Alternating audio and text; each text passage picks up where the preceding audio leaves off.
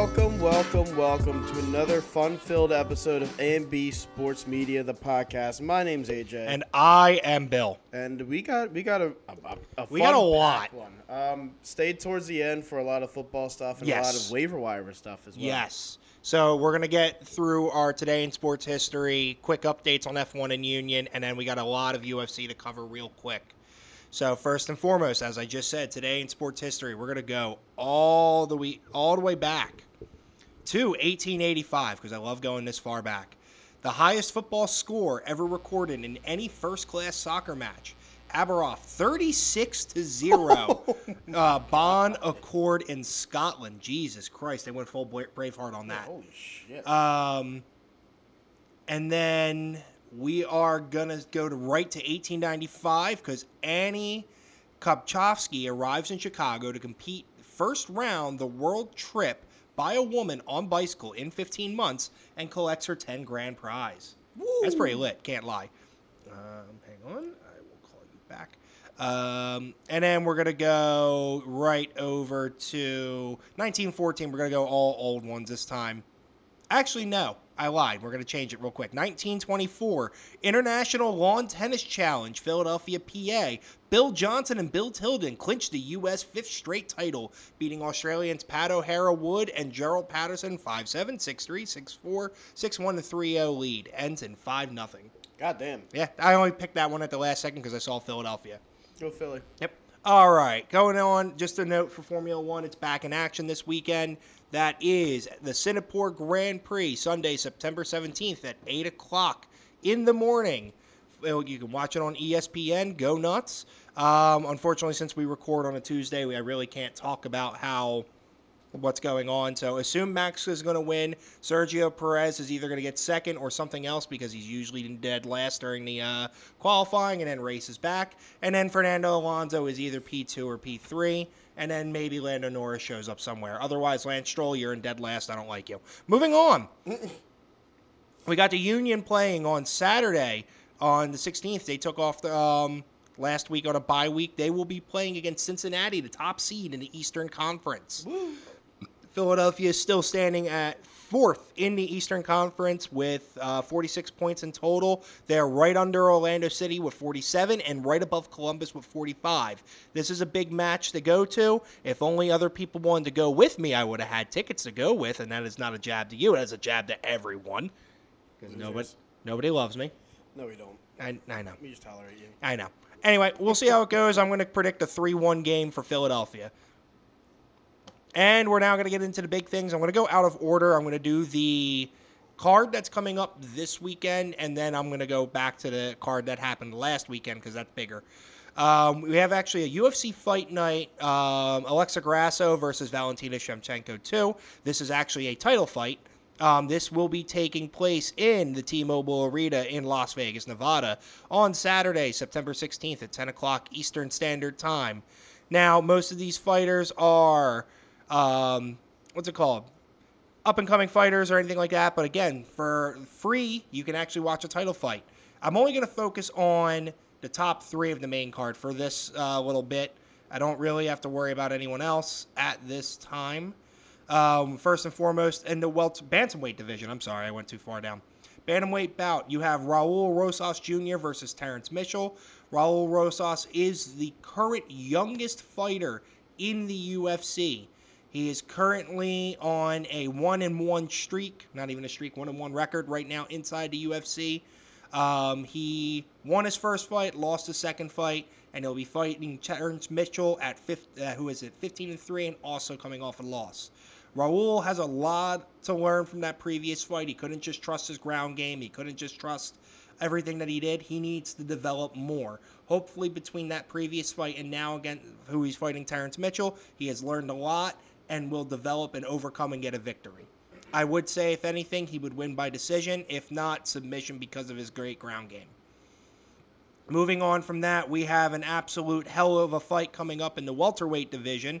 You have Kevin Holland versus Jack Della Maddalena. Both minus Uh, odds. Both minus odds because they're both fantastic strikers. They're both ground people. That is overall a hell of a fight. You have Kevin Holland, who is ranked 13th in the welterweight and Jack in the 14th, so it is going to be close as it is. Kevin Holland is currently coming off a win. He's currently 25 and 9. Jack Della is 14 and 2. Um, I'm giving this one to Kevin straight up. Kevin is a hell of a striker. He does have some great ground game if needed. Jack Della is not somebody I wouldn't say I wouldn't disagree with if he won either. Also a hell of a striker. Also great offensive fighter whatsoever.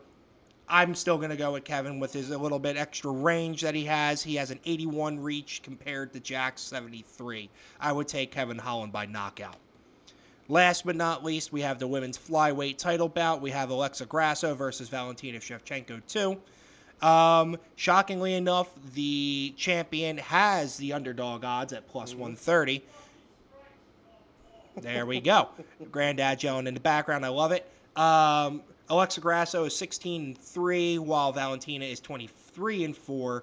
This is an immediate rematch from the previous fight where Valentina did look like she was winning the majority of the fight and then did one kick, then she spun. And uh, uh Alexa took that moment, mounted her from the back, and choked her ass out. They're pretty much the same fighter. They both are. Five five, both Yep. the exact same weight at 124.50. Yep, reach is about the same, leg reach is about the same. That's crazy. It's this is going to be a test on who improved more since the last fight. Alexa was practicing certain moves in certain situations that gave her that submission win over Valentina. Valentina overall though looked like the better striker that day or fighter that day. Yeah.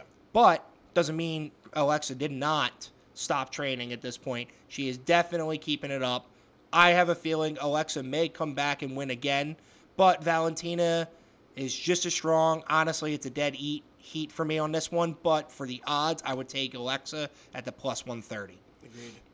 Okay, so now we're gonna go over last weekend, and holy shit, what a card from Down Under! This was UFC 293, Israel Adesanya versus Sean Strickland. This was on Saturday, September 9th at 10 o'clock Eastern Standard Time at the Qudos Bank Arena in Sydney Olympic Park, Australia. I'm not gonna go through everything, but just a note: a lot of Aussies did win their fights, but not everyone did, which is a shame. Um, First and foremost, just going from the early prelims real fast and real quick. Jamie Mullarkey won a very controversial unanimous decision against John Makdessi. I think that was incorrect. I think if anything, a split decision. If not, John could have took it because he got um, John knocked down Jamie Mullarkey. I think in the second round and really kept up the pressure. That one is up in the air. Not sure how I feel about it. It is what it is. Um, Secondly, up in the featherweight division, Jack Jenkins versus Chepe Mariscal. Unfortunately, with Jack Jenkins, he got taken down and his elbow popped out. So, instant KO in the second round at 3 minutes and 19 seconds. Now, at the last, the main prelim, this was the one I wanted to, I was focused on Carlos Ulberg versus Da Woon Jung. This was supposed to be uh, another quick turnaround for Carlos, but this turned into three rounds of fucking war. Um, Dawoon Dawoon Jung, God help him, he is a fucking brick. Everything that he got hit by, he just took. He didn't get knocked out, and Carlos had to go three rounds, which he never did, and you could see the uh, exhaustion wear on him. But we also got to finally see him survive three rounds, get some ground game, and even get a submission at the last minute. I do mean that. Literally at four minutes and 49 seconds. So there was literally 11 seconds left on the clock. He gets the tap. The thing is with that, though, the act what in reality happened live the clock ran out and then they did a second review and found out the dude tapped the way the camera angle was and the ref was looking at him he couldn't see him actually tap hmm. so he passed out so that's early prelims congrats to Carlos Ulberg for winning uh, he called out dominic reyes uh, which is a ranked light heavyweight fighter kind of a layup for him i think uh, reyes has been on the decline uh, but I think it'll be a good challenge for him to at least get into the top 10 of the light heavyweight division. Okay, so now we have the main card. This card, in general, was fan fucking tastic. First and foremost, Tyson Pedro versus Anton Turkalj, aka the Pleasure Man. Th- that is not. That is literally his nickname. And Tyson's like, I don't know how to Why? make fun of him. I, Why? Swedish people. I don't Oh. know. That he's from Sweden. The dad liked it and called him the Pleasure Man. Goddamn I don't know. I don't know. Anyway, first round, Tyson beat the shit out of him and knocked him out. Oh my god. Literally, instantly. Couple strikes, um, one twos were clean and knocked his ass out on the ground. He had no idea what was going on. And then he pulled off the sickest, most badass emote on somebody after he knocked him out. He stood up straight, pulled out a katana, fake, and then sliced him down, cleaned the blade, and put it down, bowed, and walked off. That's such it a, it's- was it's so badass. amazing. It's so badass. All right, moving on to the second heavyweight bout of this uh, card. We had Justin Tafa versus Austin Lane.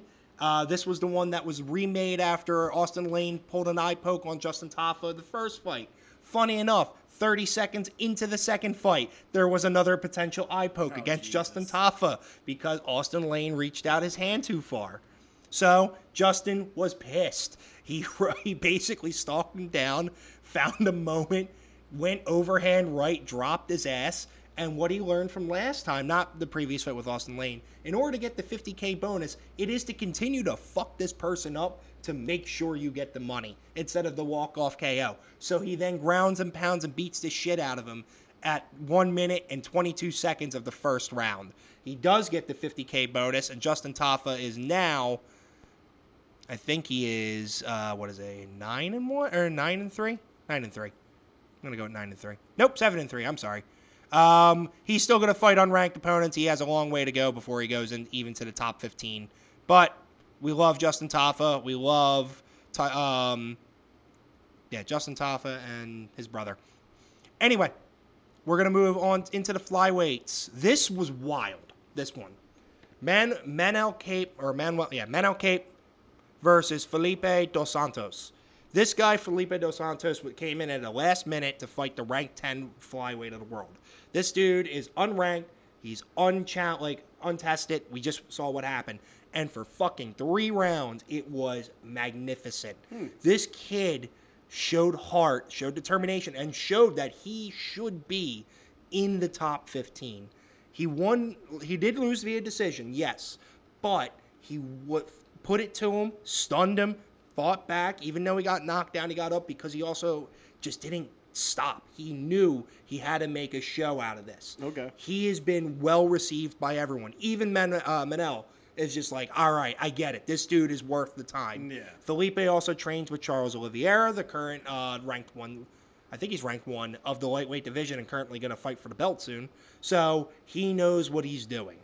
Now, Manel was really pissed off that he won. Not that he won, um, but he was pissed off he couldn't fight the number five flyweight in the world, Kai Kara France, uh, who he ca- cursed out during the media day, cursed out Izzy, his teammate, and then continued to curse him out after he won. And here's the problem, and I have to be very careful on how I word this now.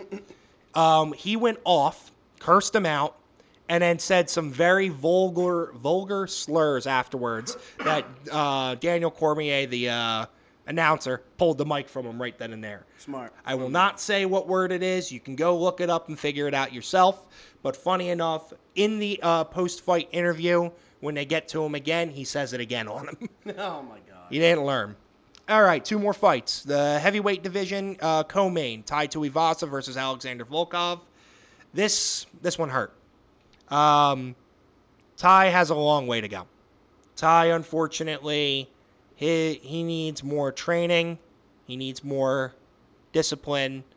And what I mean by discipline, I don't mean like him like outside of the ring. I mean inside of the ring. Unfortunately, Alexander Volkov showed up with impeccable striking. He used his range. He used everything that Tai doesn't fully know how to use yet.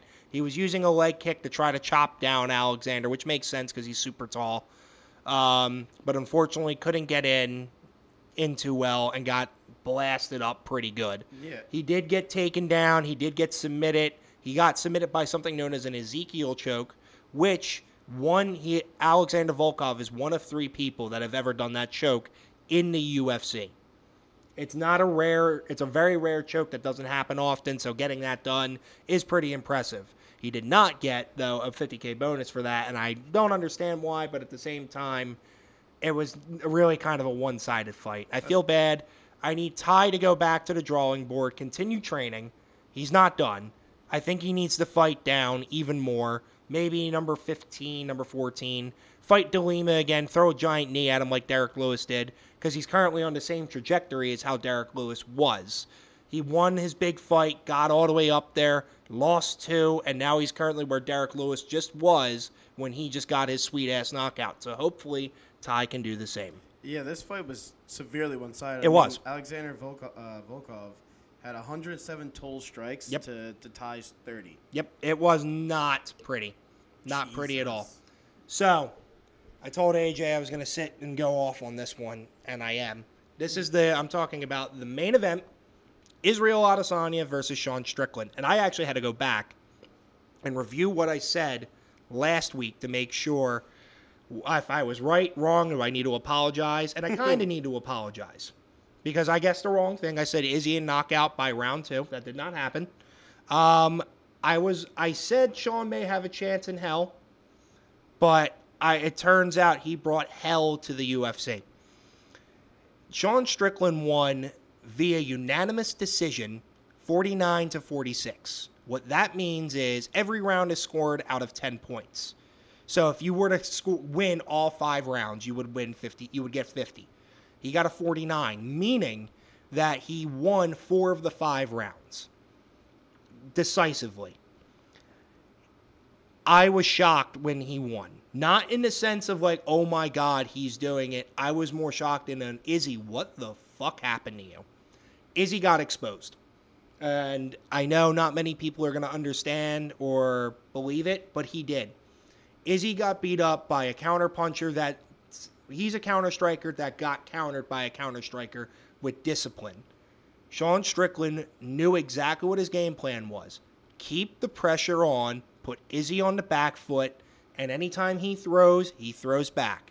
The thing with Strickland, too, if you watch the entire fight, through every or any punch kick that went towards him, he blocked, he checked the kicks, he was unstoppable. Just a note when it comes to strikes, it, he uh, outstruck Izzy from 137 strikes to 94. Uh, overall, a big ass percentile, percentile difference. A 53% of those strikes landed, whereas only 35 landed for Izzy. Every leg kick was checked. Every punch was either slipped, blocked, whatever. And in the first round, Sean threw a hell of a right cross and dropped the champion for the first time in his career. The first recorded knockdown for Israel Adesanya. And then got beat up the rest of the round, and then I think was too timid to continue. He was unfor- he could not ever make forward pressure. He never led with an offense. He was waiting for Strickland to throw something, and if he did, Strickland was ready to continue it. He was countered by somebody that just was ready to beat him. Izzy, uh, after that fight, uh, after the fight, left the ring, went and had his manager do the post fight interview, which is not normal, and we really haven't heard much from him yet. I got to say this. I am in and this is nothing against Izzy, but I am so glad that this happened because it now shakes up the middleweight division again. Unfortunately, Dana White wants to do an immediate rematch. I do not think that is the best idea. I think you should have Sean Strickland versus Dricus du Plessis. Have them two fight. Have Izzy fight whoever wins against Paulo Costa and Khamzat Chimaev. And then they will fight the champion after that, whoever it is. But give Strickland the chance to defend his belt against somebody else to have that ultimate, like to have him prove that he is the middleweight champion, and not. I will not say that Strickland is just the rank five seed that he was. No, if you're in the UFC, you're in the top five. You're one of the baddest motherfuckers that there are. So God bless you to Sean Strickland. He won over the Australian people. He won over everyone's hearts slowly during the fight. I am incredibly happy for him and hope to see more from him as this uh, as his career goes on. I've never seen Izzy like this. No. Like he he was on his back foot the whole fight. He was, and normally he is plays like that too. but it's it was a different type. It It, wasn't like he was He was sitting scared. waiting. He was sitting like I can't get a foot. He couldn't get a read. Yeah. He couldn't because just using Whittaker as an example. The way Whittaker fought, Izzy knew how to counter him in certain points. Because Strickland literally shut down every available weapon in Izzy's kit, he didn't know what to do. Izzy doesn't have ground game though. Izzy doesn't do takedowns. Izzy doesn't have uh, clinch work. He's a kickboxer through and through, and he got beat up by a guy that throws a one, a two, a left, uh, like teep kick if best, if not a body kick. He overall un- got dismantled, and the thing is, now that people know that, they will take advantage of it. Yep. I mean, when you're when you're top five, this is gonna happen. Yeah, Excuse me. But and I'm all good. yeah, it was uh. When I heard the news, you told me that and you were like, "Izzy lost." I was like, You're, "You you lied to me." No, I wish I put money on Strickland. I, didn't do it because I was like, ah, it's not a safe bet. no, hell But no. that is one. The I was second. so confident yeah. Izzy wasn't gonna have this. That's the second biggest upset in UFC history. I think the first one's the Julia Pena fight. The one, Really? yeah, um, with the largest odds upset. Yeah, plus four forty. Like Yeah, yeah. Julia Pena was plus six fifty. Really? Yeah, you took a bet, didn't you? Uh, you did. You did. Did I? Yeah. I thought it was. I thought it was. Um. That's Poirier. I thought it was Poirier. no, no, no, no. You're Juliana Pena is the one that beat. Um, what's the lady that just retired too? Um, Uh, really big scary lady.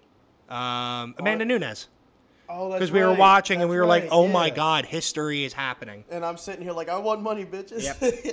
No. But um, yeah, moving on from the UFC, as crazy as that shit was, was. Um, we'll kind of go into a little bit of baseball before we get into the football world. Um, and I, I I love this stat heavily because he he was touted as not really that big of a defensive player, um, but you know here we are where he's the only remaining qualified player in the National League to not have made an error. Can you guess who it is? Nick Castellanos. You're goddamn right. It's Nicholas Castellanos. That man, I totally guessed that and didn't look over when you were reading your notes. you're a cheater. You showed me your notes. Uh, yeah, but I didn't expect you to actually read my notes. I did read your notes. But yeah, he's the only player in the NL that hasn't made an error. Yeah, The only player. That's absurd. it is. We're at the end of the season. This like this is it. That's great. I think we have um. I think we have about eighteen games left in the season in the series. Okay. se- season. So like, that's that's a lot of games where this man has just been on par, and he came into Philly Yeah. as a hitter, not like known as like not that great of a like defensive mind. So that that that stat blew my mind. But um, on another mind blowing stat, this isn't the only time he's done it, but this is like the most recent where the game's been on the line and he steps up. Bryce Harper is him in every sense. This man is just one of the most clutch hitters I've ever seen in the sport of, of baseball. Yeah. Um, he actually like yesterday when, on the first uh, The doubleheader. yeah, in the doubleheader, the first game, they were down. Um, they were down two runs. Bryce Harper, bottom of the ninth, has to hit a home run to tie it. He does. He does, on yeah. the very first pitch. Um, a while ago, before that too, with the Angels, it was bottom of the eighth. They were uh, down one run, two men on base. He hits a home run, gets up um, nine eight. They're looking good. And then the Giants, bottom of the ninth again, down two runs, man on man on base, hits a home run, ties up the game, bottom of the ninth. Can you tell me why all of the three of those games have been said? What makes it? Uh, what, what what brings them together? For the wild card? No, they Phillies lost all three of those games. They have I was lost- to say, I know the Braves one they lost because I was watching it. the bullpen literally gives it up the next inning Ah. on every single game. What a shame. Imagine having one of the most clutch hitters in baseball and immediately throwing it away the next And- half. oh my God. I thought that was such a funny st- like thing. is. That thank God I'm on Philly Twitter because I honestly would have probably just repressed that and not even want to like bring that up. But Mm-hmm. I saw that and I was like, that's ridiculous. Like, but moving on from that, they're actually playing right now against the Braves. Yeah, it's Um, nothing, nothing. I just checked. And nothing, nothing. Trea Turner and Kyle Schwarber have been absolutely on fire. They actually Kyle Schwarber They- now has a batting Same. average of .200. It may have changed by the last yesterday. Oh, it was it was point two zero one the first game. Oh, okay, .201. How about that?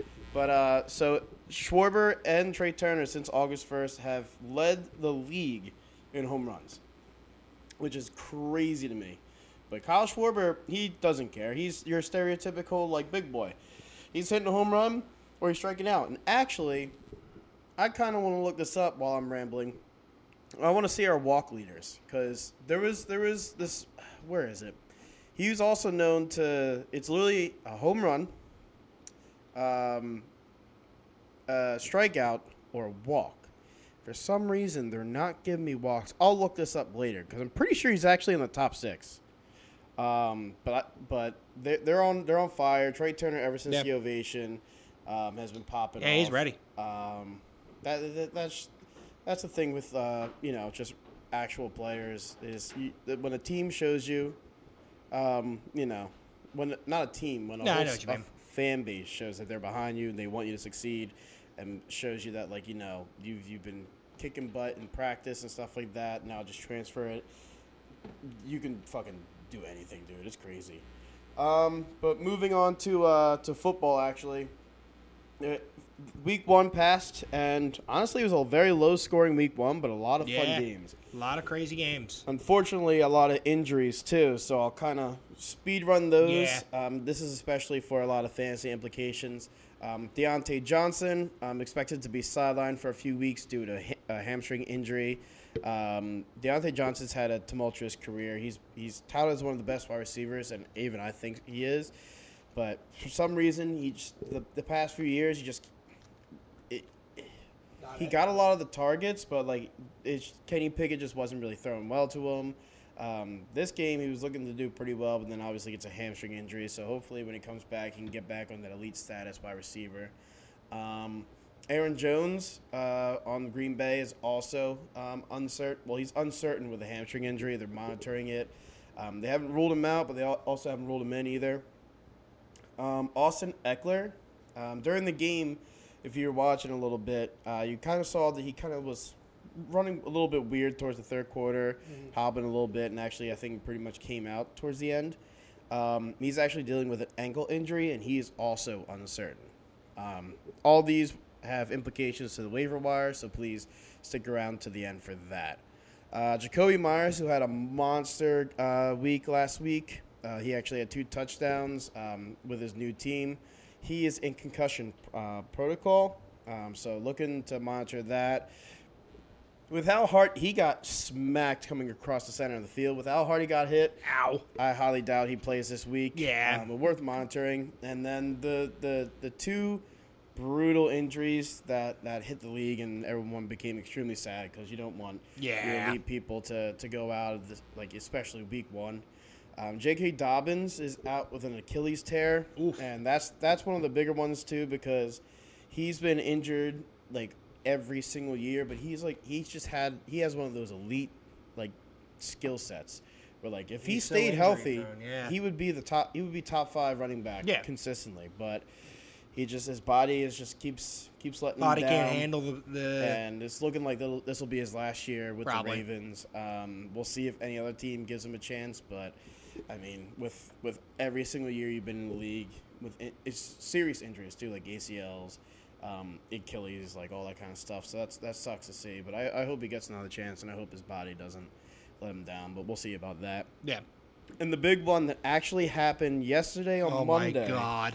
within four plays, and I was sitting next to a Jets fan while this happened, and He- I, I, oh, I am so saw sorry this for him. man's live livelihood just crumble. This man was so excited and immediately hated life right afterwards. The amount of you saw the seven stages of grief, It was i immediately. minus the acceptance. That's still not there.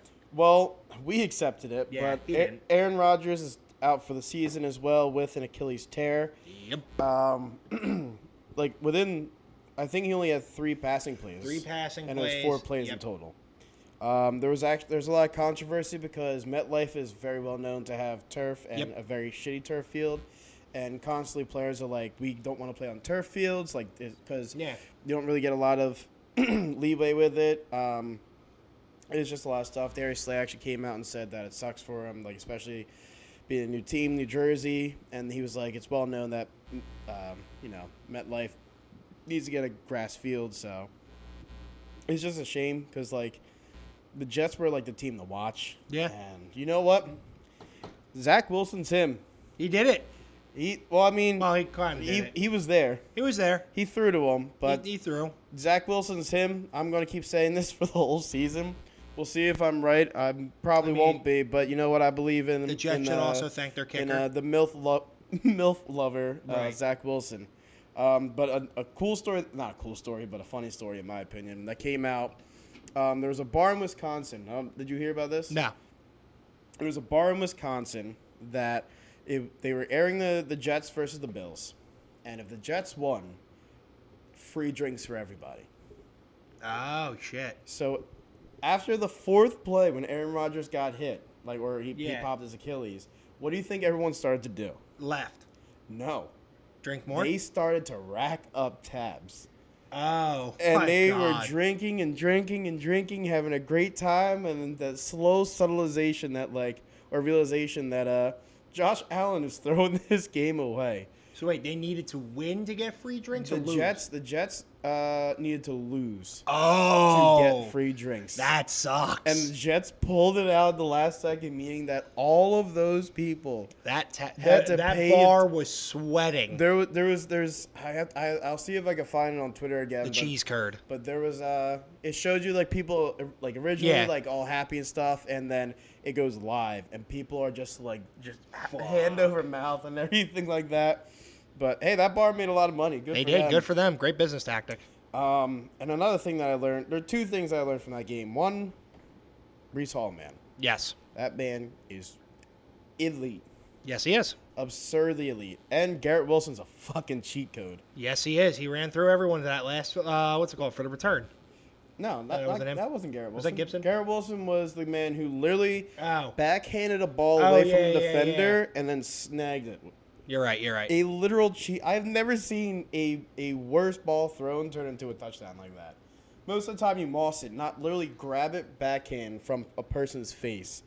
But man, he's he's going to be elite. If, if, if he was with Aaron Rodgers this year, he was going to break a lot of records. Well, he isn't now, but he has not. him, But Zach Wilson. The whole reason they were even in that position is because Josh Allen just was terrible. Yeah, three Josh- interceptions, right? He had, yeah, he had three interceptions and a fumble. He had Right. four to- turnovers in general. And when it comes to fantasy, Josh Allen sucks. Josh Allen's fa- failed to reach 10.5 fantasy points uh, from a purely passing perspective. I know. Hold on, just three times since last season. Great. Can you tell me who those three opponents were?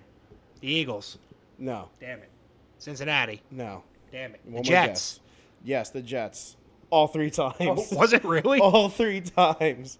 That man just when he plays the Jets, he just falls apart. That's like Boston Scott against the Giants. Yeah, exactly. Boston Scott's a giant killer, but uh, you know Josh Allen hates Jets. Yeah. Um, he's also 0 5 in overtime. Jesus. This man was is I still think is touted as an uh, elite like quarterback, but He- like Yeah, but he can't keep playing at the Jets. he's I think what he's doing now is he's he is relying heavily on his skill set, and he's a gunslinger, so he's going to let it rip. Yeah. But I think what he's doing is he's letting it rip too frivolously, to the point where like you need to really like reel it back sometimes. It's cool, like you know, let it loose every now and again, see if you can get that play. But it's like Carson Wentz did this, and but his his body couldn't handle it. True. Like, Josh Allen's body is fully handling it, but it's still the same exact thought process. So it's we'll see if he can clean those things up. But he recently he's been he's been turnover prone. That's not yeah, good. it ain't good. Um, on other end though, um, I, I thought this was really cool. So Jordan Addison, he's a rookie for the Vikings. Yeah. He was uh, the fast fastest Viking this week, and he reached 19.33 miles per hour. Holy shit, that's too fast. keep in mind when Breece Hall made that huge run, that 80 yard run, he reached uh, 20.05. oh my god. So he was almost just as fast, and he's also averaging 2.9 yards of separation per route. That's more than Ja'Marr Chase, Stefon Diggs, Calvin Ridley, and AJ Brown. Those are elite wide receivers, and this is a rookie doing that. That's That's impressive, yeah. that's absolutely cra- like crazy. So, and especially he'll be learning from Justin Jefferson, who is who is arguably the best wide receiver in the league right now, and he's on a pass pass happy offense. Like that kid's gonna break some records, and I'm Mhm. excited to see what he does. Um, There's actually the, a little conspiracy theory for you, Bill. What's that? So you know how San Francisco came in just absolutely demolished the Steelers, Yes. thirty to seven. Yeah. So there was a video. Obviously, people go through it back that showed Kenny Pickett when he got sacked, like a Tua slam, like slammed right into the ground, back of the head. Yeah. So people think that he was concussed Oh God, no. for a majority of that game, and that's why, because like he looked off. Oh, Like, yeah. He was like he wasn't like off off like you know, Tua was falling down like the field, but he just making some really dumb decisions, like just not looking like Kenny Pickett we saw like towards the end of last season. So that's a little controversy or a little speculation. The there. NFL script is wild this year already. Bro, if there was a script, Aaron Rodgers wouldn't have popped his fucking Achilles. No, that was totally a part of the script. Then Zach Wilson would have popped off. That's a cooler script. Nah. They want the slow burn for the Jets this year. Yeah, I mean once They they once they signed Dalvin Cook, I immediately had a bad feeling, but I didn't Yeah. expect it to be Aaron Rodgers popping his fucking Achilles. Um, another cool stat that I found. This will lead right into our, our birds of uh, birds of old. Since 2021, the QBs with the highest win percentage are I have the top three. Can you guess who they are? Jalen Hurts. That's one of them. Cool. Lamar Jackson. Nope. Damn it. I'll give you two more guesses. Do, do, do, Nah, I'm not saying that name. Um, Tua. Nope. Damn it. You got one more guess. Try to get two out of three. Allen. Yeah, Josh I'll Allen. take two out of three. So it's number one is Mahomes. Yep. Oh, yeah, At easy uh, one. uh, seventy-four point three percent win rate. He's his record is twenty-six and nine. Number two is Hurts, right behind him, at uh, seventy-four point two percent win rate. Holy shit. Uh, he's twenty-three and eight. And then Josh Allen is third, uh, with uh, seventy point six percent win rate, twenty-four and ten. there you go. So even though Josh Allen's been doing some dumb shit, he's been, you know, he's Yeah. he's still at the top. But going right into our Eagles because you know Hurts is the second winningest QB since 2021. Just We did rub win. That, just want to rub that into a lot of fucking people's faces that I know listen to this podcast. So, Yep. uh, losers. Um, Yeah. But so we have um, Reed Blankenship and Kenny uh, Gainwell. They were do not participate in. in it, it's they say do not participate in practice, but there's no practice today, especially in a short week. It's more just Yeah. like they have to document Ah, okay. who would have practiced and who wouldn't have. Um, but Kenny Gainwell and Blankenship are do not they did not participate with ribs. So apparently Reed Blankenship's looking fine to to make Thursday's game, but Gainwell's Better. Gainwell they're they're considering. Okay. So without with keep that in mind when we go into waiver wires too. Boston Scott may come in then even more. Maybe.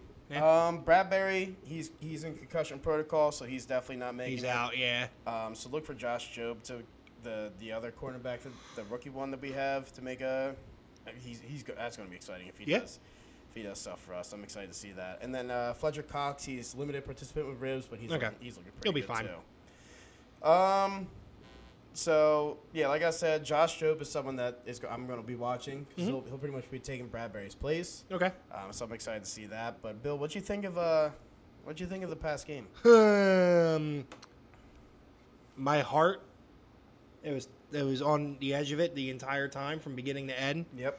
The team looked great in the beginning. They looked like you know the Philadelphia Eagles from last year. Interceptions, um, great running, great passing. Uh, not really, but more great running from Kenneth uh, Gainwell. And then something happened. I don't know what. So I'm on the opposite end of the spectrum where they were up 16 and 0, but I immediately noticed the offense was weird. Yeah, Immediately. And it persisted throughout the game, and it was just something that just didn't look right. And as I was kind of sitting there watching a little bit, I was like, we're not taking deep shots down the field. Mm-mm. We're doing short run, uh, short yardage runs. Yep. So it's not like a lot of the, the zone runs that Yeah. used to be, or like I formation type stuff.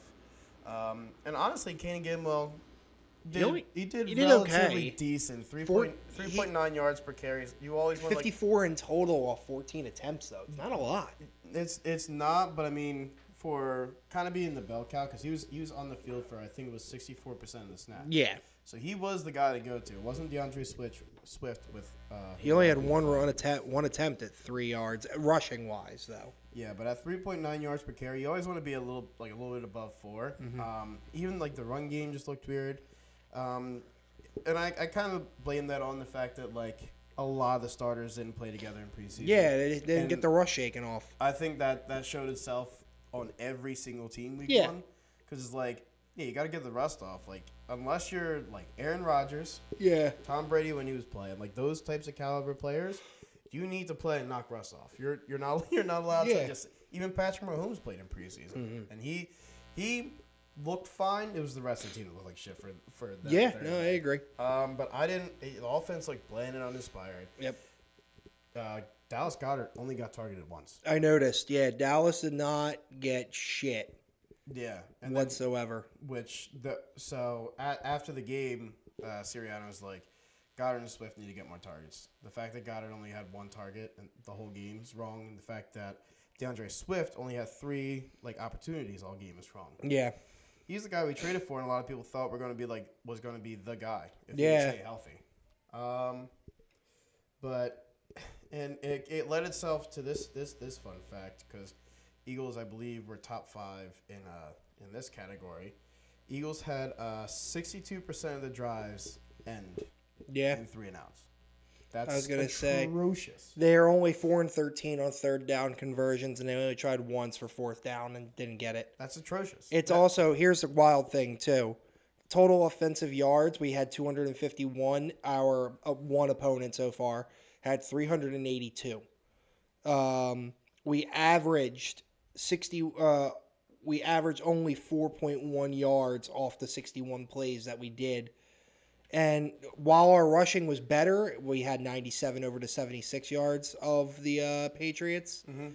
We only had 170 passing yards compared to the 306. So our passing was abysmal. Our pet, our O line was was letting up a lot of pressures. Lane Johnson, who normally Yeah, that was bad. he he let up I think was nine pressures. Yeah, it was bad. To, to to put this into perspective, the New York Giants, who got smacked They did. four to zero, had a better. They they only uh, fifty eight percent of their drives ended in three out, in outs. Ours were sixty two. That's not good. If like and uh, AJ Brown actually said this after the game too. He's like, if we face like the Patriots are a good team. Yeah. If we face any other uh, like better team that you know Getting smacked. we lose. Yeah. 100%. And that can't happen, especially in this league who you're expected to be the one to beat. I agree. I mean, I think that I think they do right that ship um you I- know Thursday. yeah. Cuz it's it's it's eerily similar to uh like last year's week 1. Last year's week 1 it was the defense that was letting us down. Yeah. But the offense was on fire. Now this year the defense was on fire. Yeah. Even uh, towards the end, I was a little upset because they started yeah. playing very passive. Yeah. It was, stuff. yeah, I hate when they, go passive they- that way. But you know what? They they locked it down towards And the end. Credit- matters. Yeah, credit to Reed Blankenship, who is now leading. I mean, it's only one game, but leading the defense right now with nine solo Holy tackles. shit! Nine. Yeah, because the next one is Nakobe Dean, who got injured, and he's Yep. he's at four. Him, Nakobe Dean, Justin Evans, and Avonte Maddox all have four solo tackles. Reed, he's he's so fun. Reed is going to be our greatest defensive person right he's now. an, he was an undrafted free agent. I know it's nuts. is crazy to me. Diamond in the rough. But we have to talk about the true MVP that kept us Oh, alive. 100 percent. He was During- actually he, Sirianni brought him up at the uh, The better- after like the little, yeah, little you better got to get goddamn game Go ball. ahead. This is your boy. This is my boy. He is number four. He had two 50 to 59 yard field goals and one 40 to 49 yard field goal, with one of those field goals being a doink off the pole into the uh, in between the goalposts. Yep. My man Jake Elliott He was on fire. gave us nine points that kept us at least up by eight or at least by five at one point to force it to happen. It was eight at one He point. is he is automatic when it's anything above 50 yards. It's automatic. easy money. 40 to 49, okay, we may have a little struggle here or there, but you know, when it's anything shorter than that, like a fucking extra point, He misses. he misses because he missed an extra point. It's scary. Like whenever we like actually got like into like the 30 yard line where it's like you know 45 yard. Oh, he did make a. th- that. oh, he made four He made goals. that, but he missed an extra point. Yep, I didn't miss. They did make one between 30 and 39, but uh, that don't count. So four he- field goals. He's he's he's gonna be one of our one of our better uh, you know all around kicker for Yeah. you know in history. Yeah, no, I agree. Um, but I so I I expect the game plan to be a lot different. I expect them to actually take shots down the field. Yeah, I- I Um, want 'em if more. Gainwell is is uh is healthy, comes back from the ribs, and they're like he's good. Um, I actually think they kind of lean on him a little bit more. Start getting him more on like the outside runs and, and stuff like that. Definitely going to get um, Swift involved. Um, but if not, I expect a heavy like if he's if he's out, he can't play. I expect Penny to be active. Yeah. and I expect them to him and Swift are going to be a, a scary fucking duo. And that that kind of leads into uh, the TD props I have, Russ. So- there you go. Real quick though, for um for Thursday, it's the Eagles versus the Vikings. Eagles are home. And we will be there live. We will. Uh, we're not going to record live, but we're going to be there live in action to watch the game. We physically can't record that live. That's legal. Is it? It is. Oh. Yeah. um, but Oh, yeah, yeah, yeah. but the line is uh, Philly minus seven. Over unders forty nine. Um, I say take the over. I'd actually probably say take the under. I have a feeling this is going to be a fucking bananas game. Yeah, I think the Vikings definitely don't get shit on like last year. Cause, Yeah. um, they're just they're. Kirk Cousins did have an iffy uh, week last week, but their offense is already a little bit better. Um, Until Darius Slay comes in and gets another interception on him. that that's oh, dude, that'll be so. That was so amazing last year. so I was very curious about um, getting the Eagles' defensive um, like score. Yeah. I, I decided against that. But I have some TD props for you. Um, I put these all in a parlay, but I have their individual uh, amounts too. Good. So for Rashad Penny to score a touchdown anytime, he's plus three forty. Not bad. Not bad, especially if Gamemo's out. Yeah. Um, if he if he's like a, inactive, it's it's just a void thing. You get your money back. So it, I mean, you know what? Screw it. Might as well. Yeah. Uh, Jordan Addison, he's plus two ten. It's a good one. Yes, not bad. Um, and then T.J. Hockenson uh, plus two fifty five. So it's looking pretty good there. And then uh, if you put them all in the same game parlay, they're plus two thousand. That's a good money right there. So I think that's a pretty good parlay. I got I got uh, five bucks on that. Um, but this is my this is the one that I'm actually really really really excited for. So I genuinely believe this that if if Gamo's out, they lean heavy on Rashad Penny Yep. and Rashad Penny to get two touchdowns. Can you tell me what his odds are? Don't look. I Oh, swear to I- God, if you look, I didn't look. Plus 5,000. plus ten thousand. Oh, really? Wait, who is this? Rashad Penny. Okay. If he gets if he scores two touchdowns, he's plus ten thousand on a ten dollar bet. Can you tell me how much that is, Bill? Well, I mean, Use your math. Use your big brain of yours. $10 for plus 5,000? Plus ten thousand. 10,000? Isn't that 5 grand? Or is it 50 grand? Where is there a five 500? in that? I don't know. $10,000. That would be on a hundred dollar bet. Oh, A so thou- 10,000. 10 10 so bucks. it's 1,000. Yes. 1,000, okay. Get your stop getting stop thinking five thousand. No. But I yeah I have ten bucks on that. Okay. So I'm I well I'm really excited for that. I I don't want Gainwell to be hurt, but I mean like ten bucks for you know try and get him two two Mm-hmm. I mean, the Eagles defense, if you get two, you get two pick sixes, it's plus six, plus 6,000. if they get two pick sixes, Yeah. they're more they have more of a chance to score two touchdowns than Rashad Penny. Yeah. That doesn't make sense to me.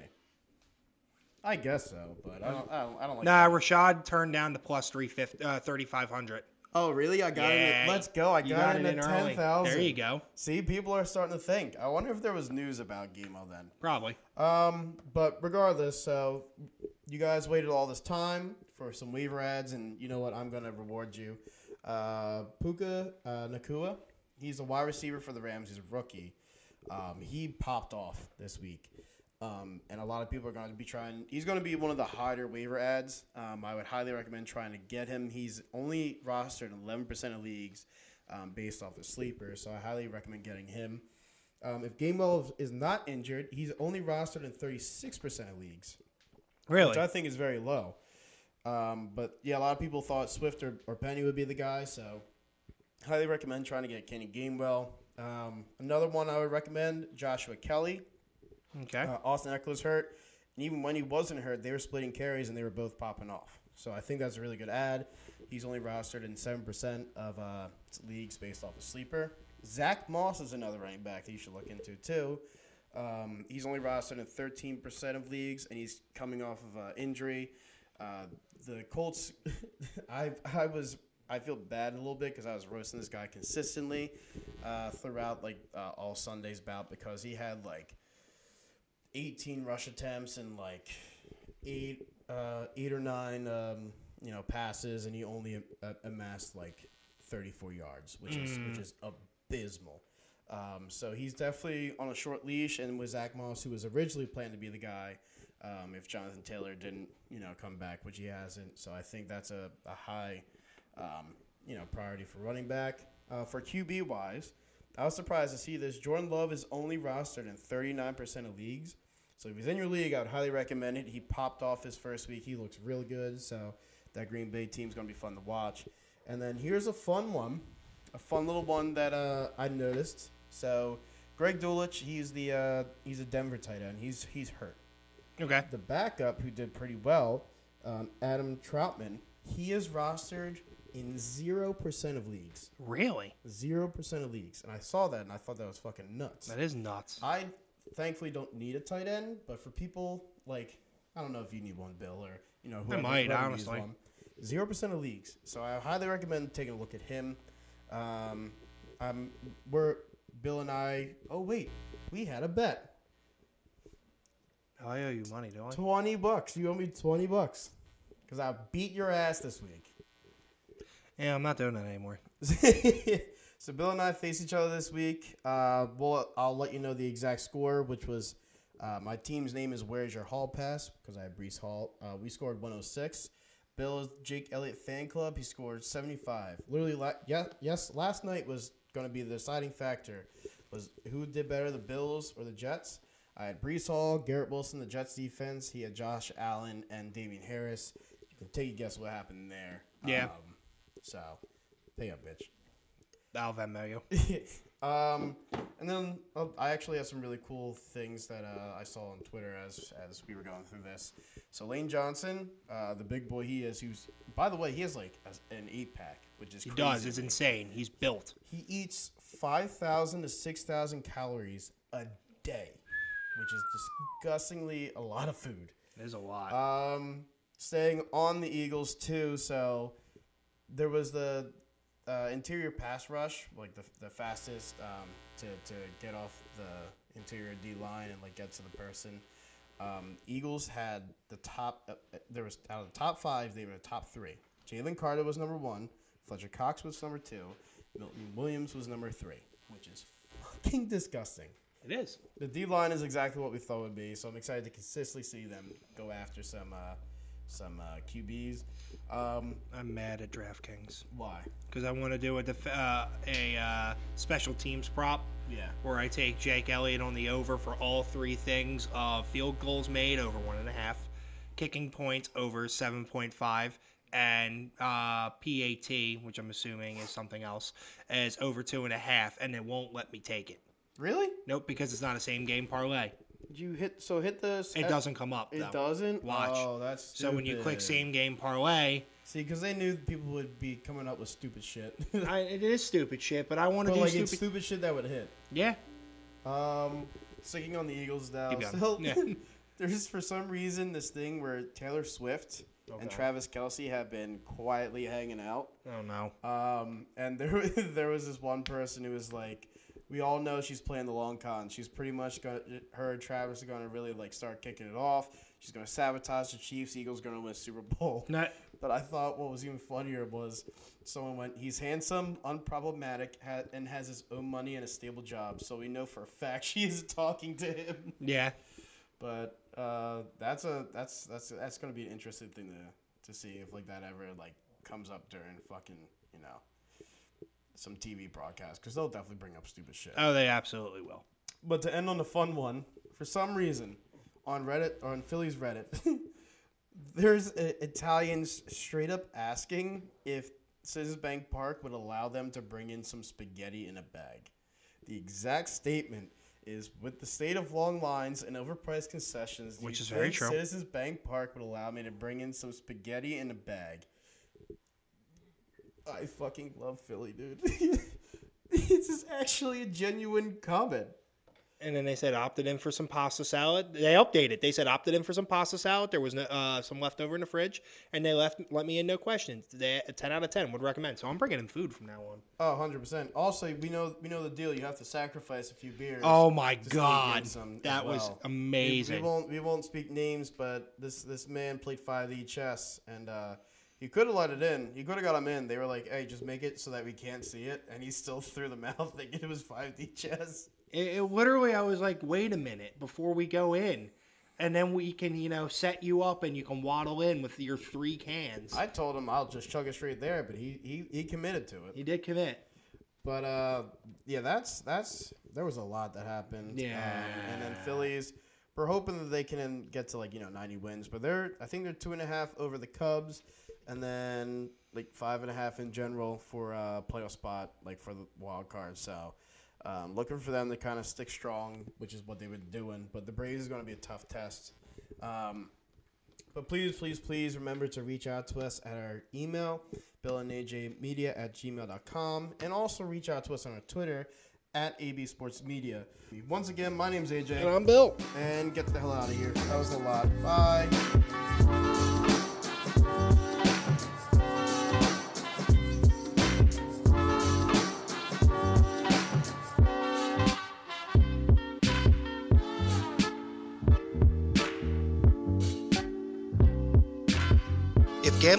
Become a problem for you or for someone you know, please call 1 800 Gambler to seek free, confidential 24 7 problem gambling assistance.